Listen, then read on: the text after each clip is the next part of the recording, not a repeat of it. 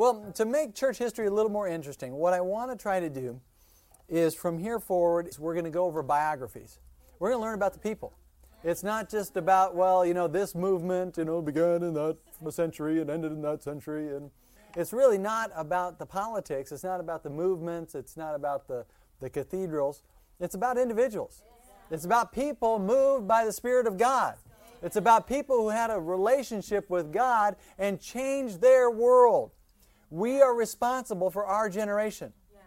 You are a light. You are the city on a hill. You cannot hide your light under a lamp. You should either be the point of the spear or you should be the back of the spear, but you are in the battle. You're one of them. And you know, there are people who just like to be right there at the point of the spear. There are people who are just evangelists and, and they just want to be the person who tells them how it goes. And then there are other people who kind of like to be one back from that person, going, go on, go on, go on. That's right, that's right. What she says right. And then there are people who want to be one back from that saying, Help him, Lord, help him, Lord. Oh, God, help him, help him, Lord. And then there are people who want to be one back from that saying, Well, giving and, and supporting and things like that. And you know what? Over here is a good spot, and over here is a good spot. And, and I'll set out the tracks and things like that. But we're all part of the same thing. We're all on the same team. You may like to be the point of the spear, but somewhere along the spear, you're one of them. You might be at the back of the handle. You might be the decoration on the back of the handle, but you are in the battle. So we're going to church history biographies. One of the first people we're going to talk about is St. Patrick. St. Patrick was a missionary to Ireland.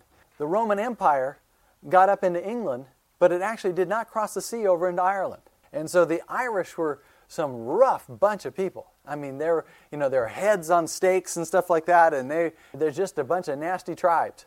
And Patrick was the first Christian missionary to Ireland. Guy was sent over there before, and just got scared out of his wits and came back. And St. Patrick says, I'll go. Here am I, Lord, send me.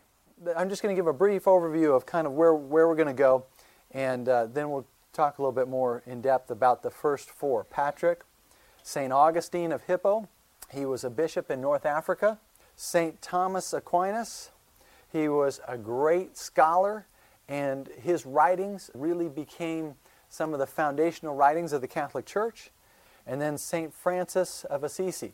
St. Francis of Assisi, his life reads like Jesus. You know, you think that there were a lot of miracles in Jesus' life? Uh, St. Francis of Assisi actually records more. His life is just one set of miracles after another. And it's fun and it's sort of refreshing. It's a little bit kind of confusing to read about the tremendous miracles that take place in these men's lives. You know, they have kind of different practices than we have today, and yet tremendous results tremendous results. And what you'll also see from most of these biographies is the tremendous humility of these incredibly powerful people who, in just tremendous humility, would go in front of kings, go in front of uh, headhunters and things like that, who would be ready to kill them. But because of their piety and their humility, they just couldn't. And then they would become converted through just the tremendous humility and simple faith of the people who, of these missionaries that we're going to talk about. Kind of runs in the face of this kind of bold Protestant televangelist kind of Christianity that's, that's common in America today. It kind of brings us back to more of the teachings of Jesus and helps provide a little bit of balance to prosperity, which is definitely part of our inheritance, to authority, which is definitely part of our inheritance, but at the same time, while we have authority, while we have prosperity, here are these guys getting tremendous results with humility, with piety, with just tremendous prayer, and just this sort of deep, simple, abiding faith. So it's interesting to get the whole picture here. I believe in prosperity. I am 100% for prosperity. But it's really fun to just kind of read these guys who just, their doctrine in those days was a deep poverty. And you just couldn't get it done unless you had renounced everything and you were tremendously poor. And I think that there needs to be some balance to that, that, that this sort of uh, great embracing of poverty, I think, helped in a sense in that it, it created a simplicity and a purity of devotion. But at the same time, it, it takes money to get things done. All the time while they're embracing poverty, they are also praying for their needs to be met, for food, for so that they could get to the next place. And each time God would provide. So God is providing all the way through. whether you're believing for a jet airplane or whether you're just believing for the next meal, God is the provider all the way through. And God will meet you where you're at, and God will meet your faith. So we'll look at Augustine of Hippo, St. Thomas Aquinas, St. Francis of Assisi. Just going forward, I just want you to be familiar with some of these names. St. Ignatius Loyola, SI. Everybody know SI High School in San Francisco? Ignatius Loyola is just a fascinating guy. He gets wounded in battle. He's, he's from Spain. Then he founds the Jesuit order. And St. Francis Xavier is, is his first disciple in, in this order. And St. Francis Xavier gets a uh, charter to go to Asia. And St. Francis Xavier literally baptized and was responsible for the conversion of, of, something like a million people. Back in the days when a million people was most of the nation. So Xavier is just an amazing guy. He goes to India and Madagascar and Japan and China. Sails around in that direction. Xavier's an amazing guy, just tremendous missionary. And the Jesuits get off to a great start as Catholic missionaries and, and later on become kind of militarized and, and end up becoming kind of bad guys. Just that they take it a little bit too far, it's kind of like it becomes a little too politicized. The Jesuits become kind of the strike force for the Pope, and, and so there's, it's interesting when you read about, say, St. Francis, the Catholic biography is, is miles long because he was such a peaceful, humble guy, and you know, everybody loves him. But Loyola, who founds the Jesuits, tremendous guy, but the Jesuit order gets a little bit too gung ho, you know, accused of some things, and so his biography is only about this big of the Catholic Encyclopedia. it's kind of funny. But the Jesuits are the ones that founded the California missions. So they're the ones that, that came around, and the El Camino Real, the Highway of the King, St. Ignatius Loyola and the Jesuits are the guys who started this. Martin Luther, we, we know something about him. John Calvin was a, a contemporary of, of Luther's. Uh, he's a Frenchman and just a brilliant, brilliant man but also because they're writing so much in opposition to the Catholic Church, because they're, they're setting themselves apart from the Catholic Church, instead of just sort of staying in the center, they're having to pull against the Catholic tradition and they get w- a little too off to the side. Calvin's writings include uh, a statement, Calvinism includes a tremendous determinism, that God is in charge of everything and that nothing happens without the foreknowledge and foreordination of God. Everything happens because of God. So if a tornado takes out your house, that was God.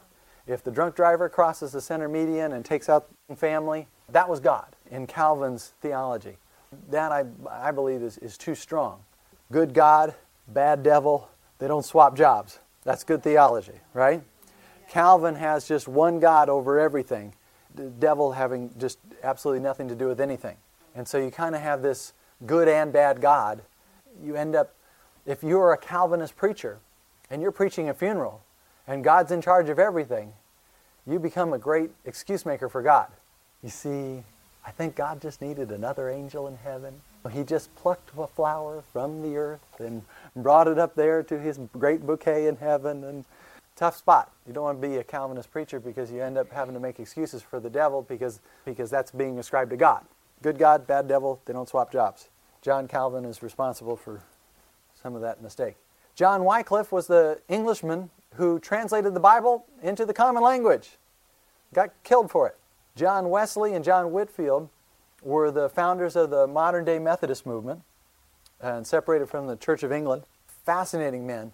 They traveled back and forth from England to America, and England to America, and England to America, and preached revivals in both places and the American Revolution, Declaration of Independence, and, and the founders of our country are largely Christian because of this tremendous influence of Wesley and Whitefield. D.L. Moody, great evangelist uh, in America in the, in the 1800s.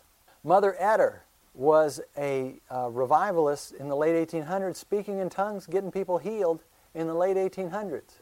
What's interesting about that is that we say that tongues broke out in Azusa Street in about 1900.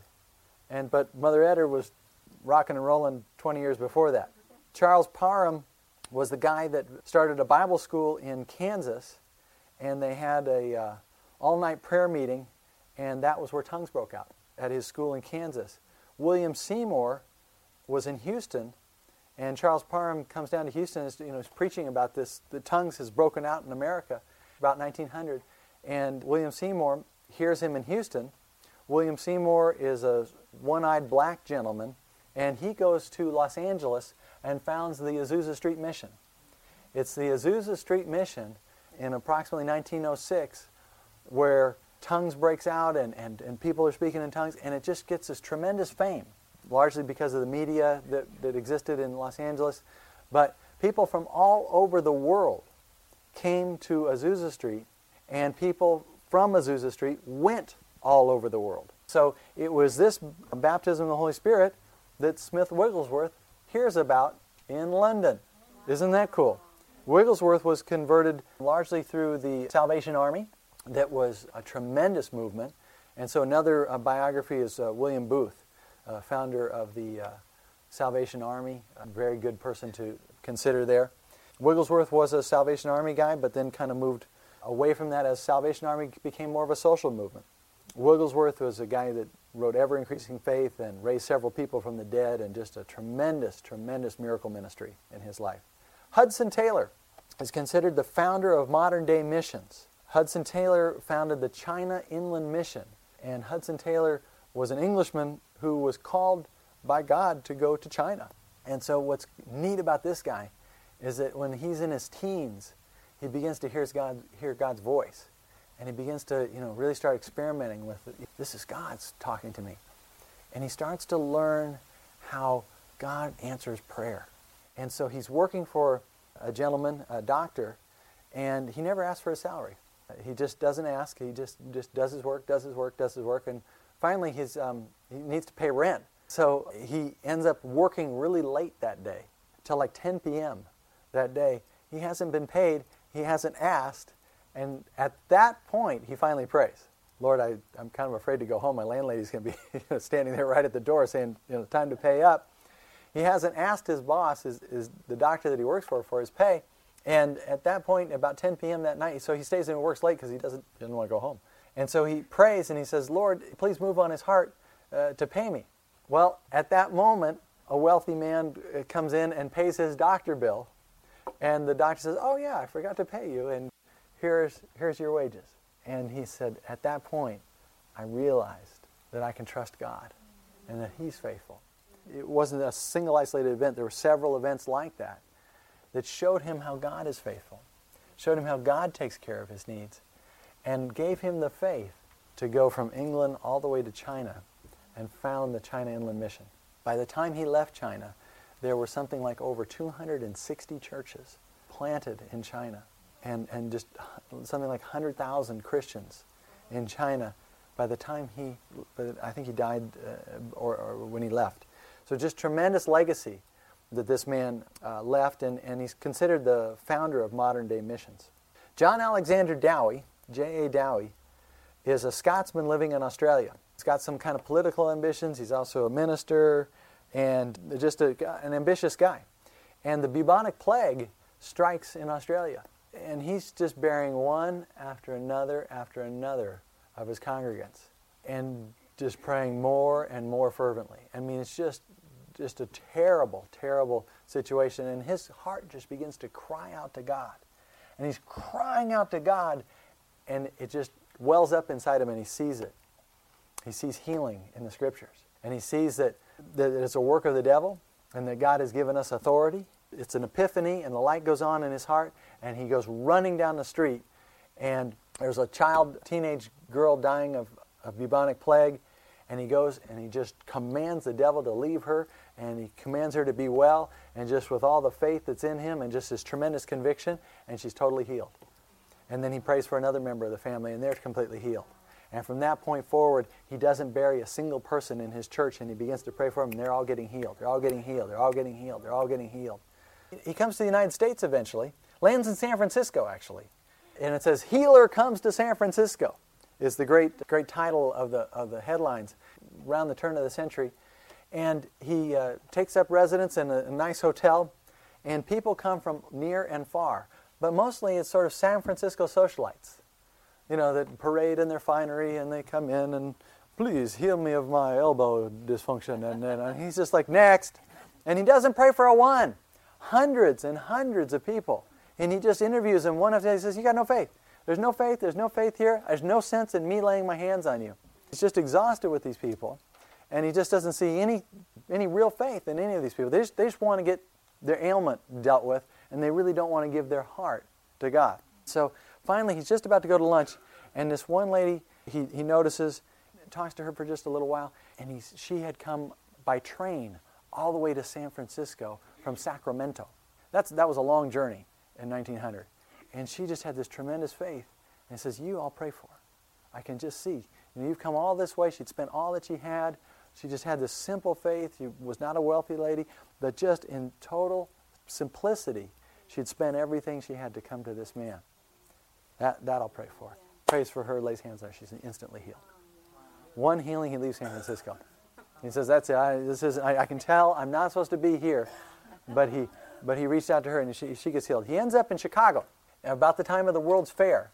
He starts this little mission outside the at the gates of the World's Fair, completely unknown, completely unnoticed, for about a full year, and he preaches three or four or five meetings a, a week. Then all of a sudden the miracles start to come come past. All of a sudden the recognition comes, and boom, it just takes off and his ministry just goes, it just gets huge. And at one point, and he, he's, uh, Chicago politics were, were very, very corrupt. And so he keeps being accused of practicing medicine without a license and keep being, you know, being hauled into jail and, and all this kind of stuff. And they keep, they're really persecuting him. So one time he organizes this, in, this great display and he invites the mayor and the leading doctors of the city to all sit on the stage and then he says, and I will show you what, you know, the power of divine healing. And so one after another, they just trot across people who have been healed and all their testimonies and all their testimonies and all their testimonies. And many people are known to the audience, are known to the city fathers, and one after another, they just keep coming across. Then a man comes up who's got a terrific cancer growing on the side of his face, and it's growing into his mouth, and it's big and purple, and it's nasty. And he goes up and in front of everybody, he says, In the name of Jesus. And he rips it off the guy's face, and baby skin grows back. And the guy's right there in front of everybody. Oh, this is John Alexander Dowie. And so his ministry just explodes. And he becomes extremely well known and uh, very influential. And he ends up founding a place called Zion, Illinois, which is a giant suburb of Illinois, of Chicago now uh, just north of Chicago, and you, you see it on any map. It's a, it's a big town. Well, Dowie founded this, this town, and he tries to make this Christian town. And what happens is that Dowie overworks himself. Dowie takes on too much. And with his great fame and, and this, um, uh, he had these sort of civic political ambitions. You know, he had run for office in Australia. He had been, uh, it didn't work out. And now he gets political again in Chicago and tries to found this city and do this and do that. And he just, he was a, he was a workaholic to begin with. But the devil will take you in whatever direction you're already kind of halfway bent and push you that way. If you're wrestling with somebody, if they're coming towards you, you pull. If they're backing up, you push. You know, that's just how you work in, in wrestling. And the devil will do the same thing with you. If you're, if you're bent a little bit if you love the prosperity doctrine, you love prosperity, well, push your way over and, and, and make you go too far with it. If you kind of believe in the simplicity and, the, and just a, a simple, and you maybe embrace a, a, Catholic poverty, well, he'll just, you know, well, you should just be, be more poor. Now you don't have any food, and if I feed you today, give that away. Yeah. And give that away. Well, John G. Lake's wife kind of practiced that sort of a style of, of living, and she gave away the food that was supposed to, that they were supposed to eat. And she dies when he was in um, South Africa. He has to leave. He's got five kids. And mom just dies of malnutrition largely because she would feed, she, there would be a line at her door of 10, 15 people almost every meal. And she would feed everybody. And so, in, in neglecting herself, she ends up dying, and, and Lake has to come off the field. The reason why I bring up Lake is that Lake was a disciple of Dowie. Lake was a tremendous businessman in Chicago and a disciple of Dowie. And so Lake uh, ends up going to South Africa, founding 500 churches in South Africa before he comes back uh, after his wife's death, uh, remarries again, and um, sets up shop in Seattle. And I met a lady at a nursing home in San Mateo who was in, in his church when she was a child. He had a church. He had a church in Seattle, but he also had a, another congregation in Northern Oregon. And she was in his Oregon congregation as a child. She says she remembers praying at the altar for four hours on Friday and Saturday nights. She said the time just went by like nothing. Four hours of prayer at the altar. She said time just didn't went by like nothing. She was in her teens. And she said it was just marvelous. She said it was just a tremendous, tremendous life. And she grew up Pentecostal, but she marries a um, successful businessman in either insurance or banking. And he wants to, uh, to be an upstanding member of the community and attend the right churches and uh, you know, be in the right circles and, and pulls her out, away from Pentecostalism. She marries this guy. This is a really interesting story. She's in a rest home. I say, You have family? Here. Well, they're all dead. My husband died. My four children have all predeceased me. I'm here by myself.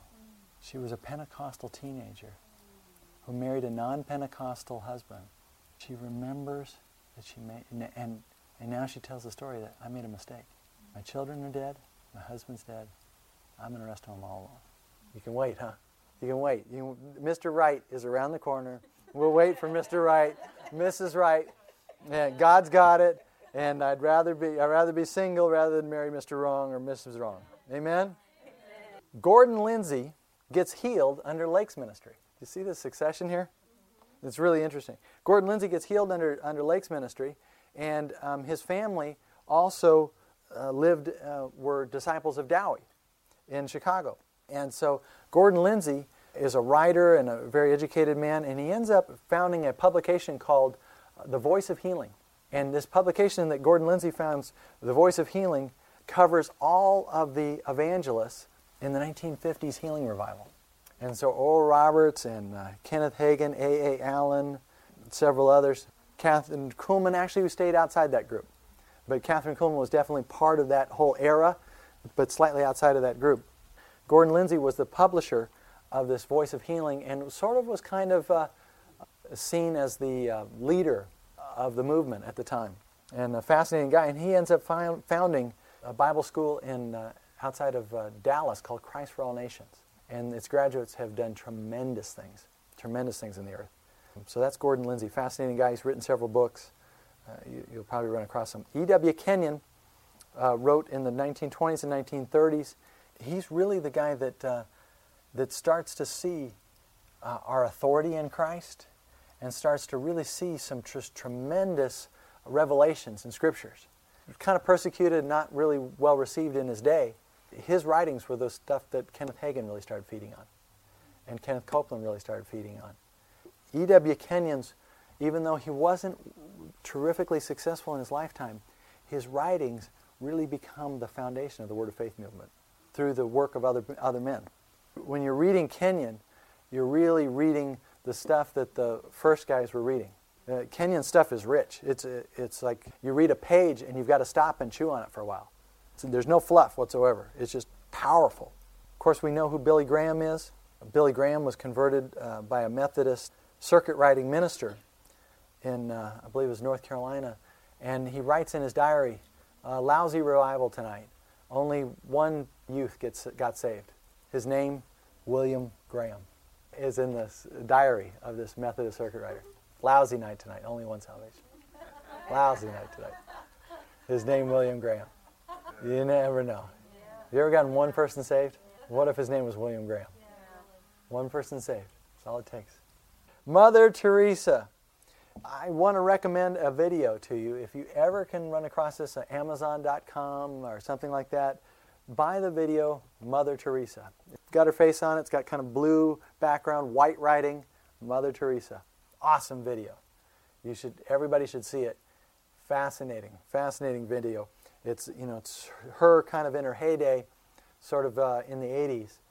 Tremendous, tremendous video. You should see it. It's it then the healing revival took place uh, from 1949 to the late 1950s, and uh, Oral Roberts was the biggest name uh, in the healing revival, and uh, Kenneth Copeland was his driver.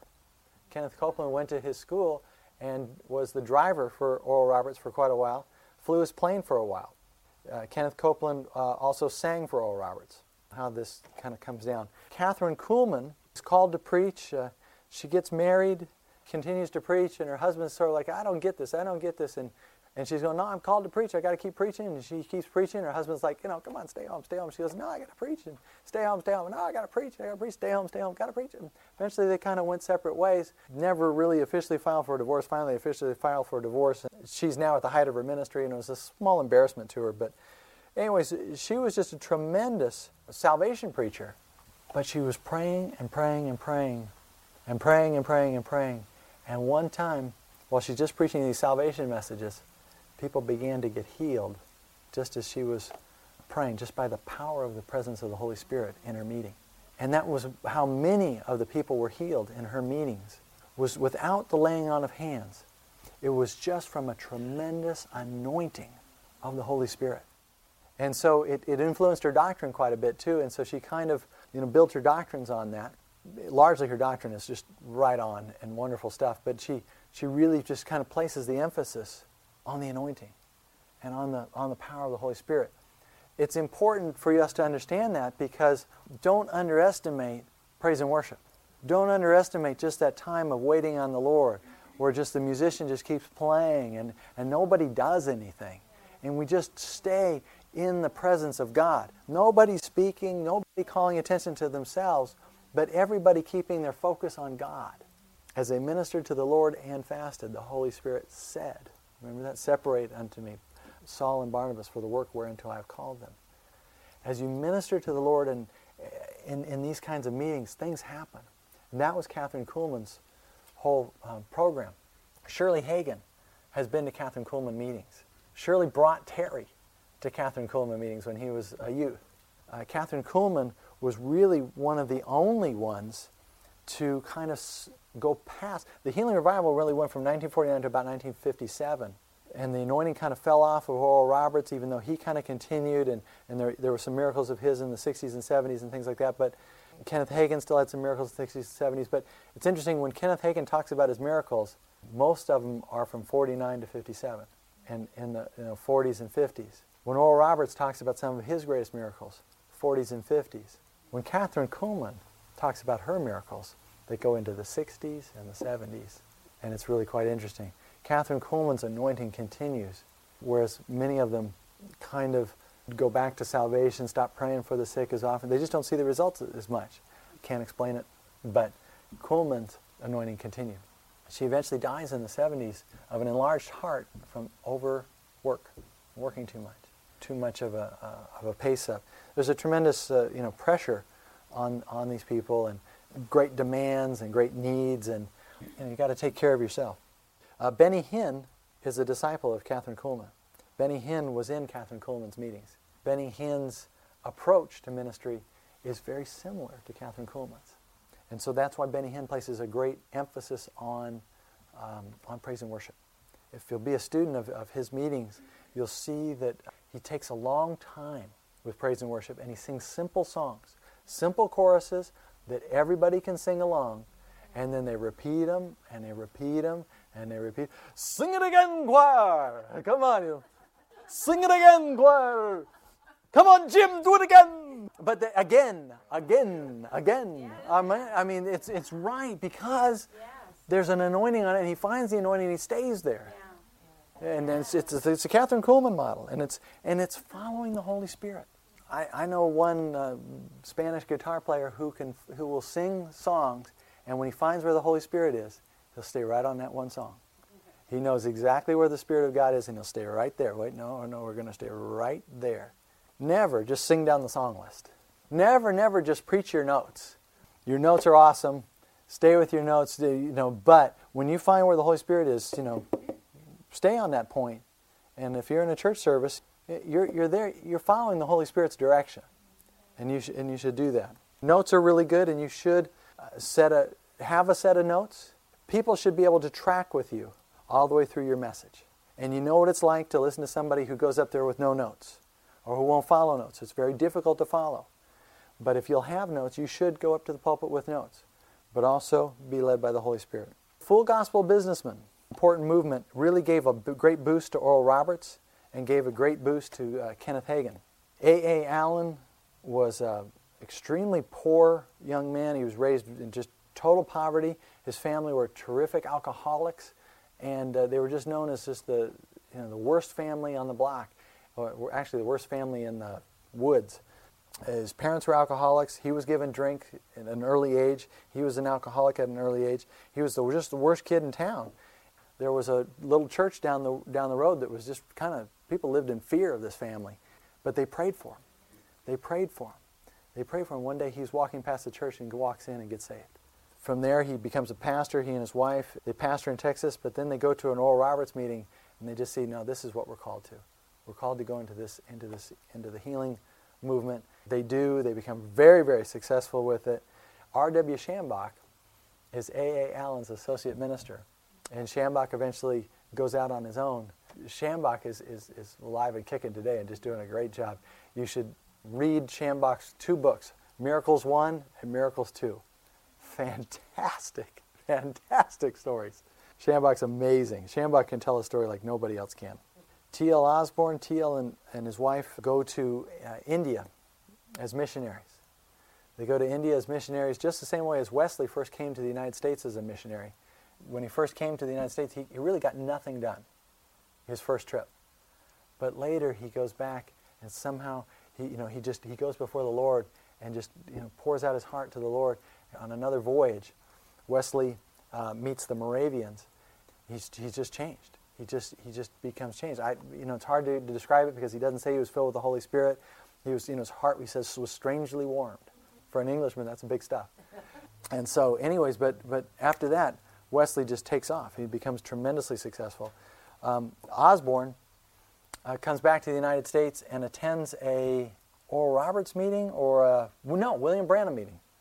Um, another important name in the healing revival. Osborn attends a William Branham meeting. I think they just see the tremendous healings that take place in this William Branham meeting. Tremendous healings. And they pray for that anointing. And they, they get a hold of that kind of confidence in miracles. And they say, if I can take that back to India, we'll see great crowds. And so they pray for that anointing. They get filled with the Holy Spirit. They go back to India. They, they, advertise, they advertise miracles. They say miracles are going to happen. And they pray for miracles, and the crowds just explode. Millions of people come to their meetings. Thousands are getting healed. Uh, thousands are getting healed. Hundreds of thousands get saved. T.L. Osborn only preached outside the United States for most of his ministry and to tremendous crowds. Tremendous crowds. And he said, I want to only take the gospel where it hasn't pre- been preached before. Because when I go to those places, that's where the miracles will be. And in simple faith, people just, you know, hear it, receive it, believe it. And Osborn just sees incredible miracles. We'll talk about a little bit about the 60s and 70s charismatic renewal. Calvary Chapel really was born out of the 70s Jesus people in California. They kind of start Maranatha music. Vineyard churches start out of Calvary Chapel ministries because the vine- because uh, John Wimber and, and some of his guys would still drink wine. And Chuck Smith said, "Oh, so you know, you guys are gonna, you wine drinkers are gonna go have a vineyard," and uh, the name stuck. and so, and so John Wimber and the and the vineyard. What happens is that is that Wimber's style of charismatic Christianity crossed all kinds of boundaries.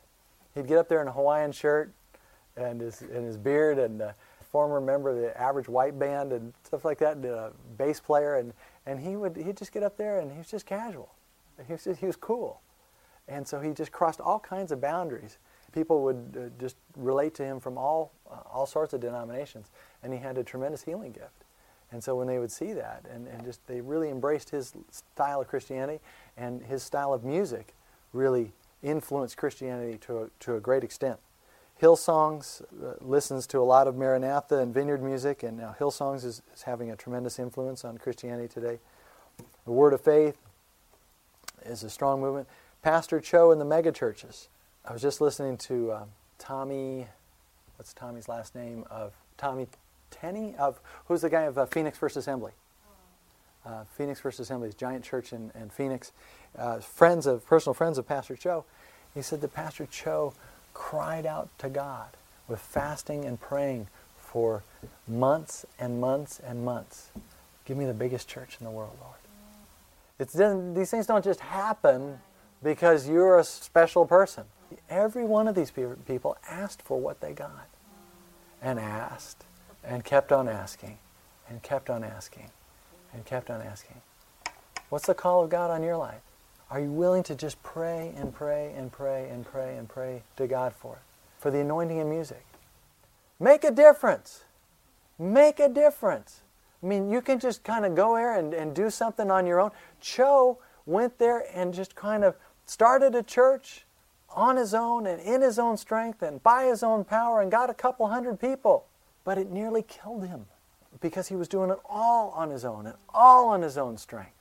And he was in bed ill for several years.